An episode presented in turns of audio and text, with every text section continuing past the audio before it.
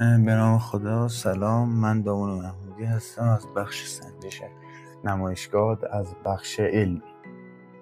در جواب سال یک همونطور که الان گفتم من در بخش سنجش در بخش علمی هستم. و جواب سال دو که میگه کار شما در بخش خودتون چیه؟ ما باید اون فرم هایی که بچه پر می‌کنن رو به دست دبیر برسون نیاز مرتب و منظم. و اگر دبیر و اگر مشکلی توش بود خود دبیر به اونا اطلاع میده.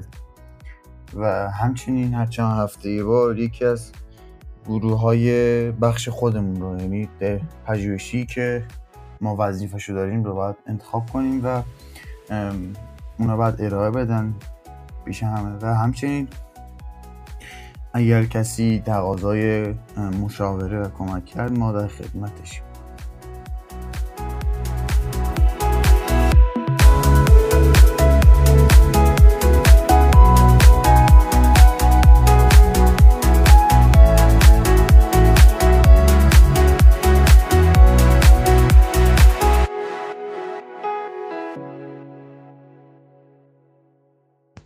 به نام خدا. سلام. آرش استاد شریف معمار هستم. بریم سراغ مصاحبه از کد نمایشگاه. سوال. در کدوم بخش از نمایشگاه هستید؟ من در بخش نشریه نمایشگاه کار می‌کنم. سوال بعد. کار شما در بخش خودتون چیه؟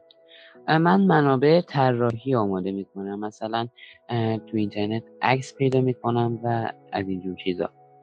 سوال بعد. از دبیر بخشتون راضی هستید؟ مثلا قرقرو نیست؟ نه به نظر من دبیر خوبیه و بهترین ویژگیش پیگیریه. سوال بعدی. اگر اگر از همگروهیات راضی هستی؟ کارشون رو تحویل میدن؟ اکثرا کار رو درست و به موقع انجام میدن. ولی تک و توک داریم که عقب بندازن. سوال بعدی. کارهای بخشتون سخته؟ من صرفا منابع طراحی رو آماده می‌کنم و کار زیاد بزرگی نیست. من نمی‌تونم نظر خاصی بگم. ولی کار خودم آسونه. سال بعد. به نظرتون نمایشگاه حضوری بشه خوبه یا آنلاین؟ قطعا حضوری شور شوق بیشتری داره ولی کرونا هم خطر خیلی بزرگیه. به نظرم مجازی بهتره تو این اوضاع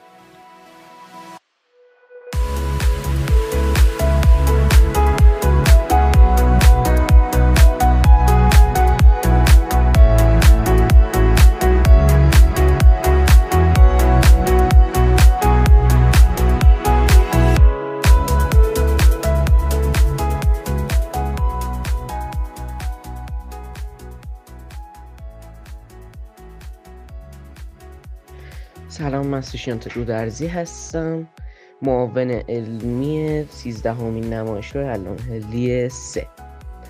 و بچه های کارگروم به نظرم حالا تا حدودی بعضیاشون خوبن و بعضیاشون هم حالا هی کار رو عقب میندازن ولی دلیل بر این نمیشه که کلا کار انجام ندن.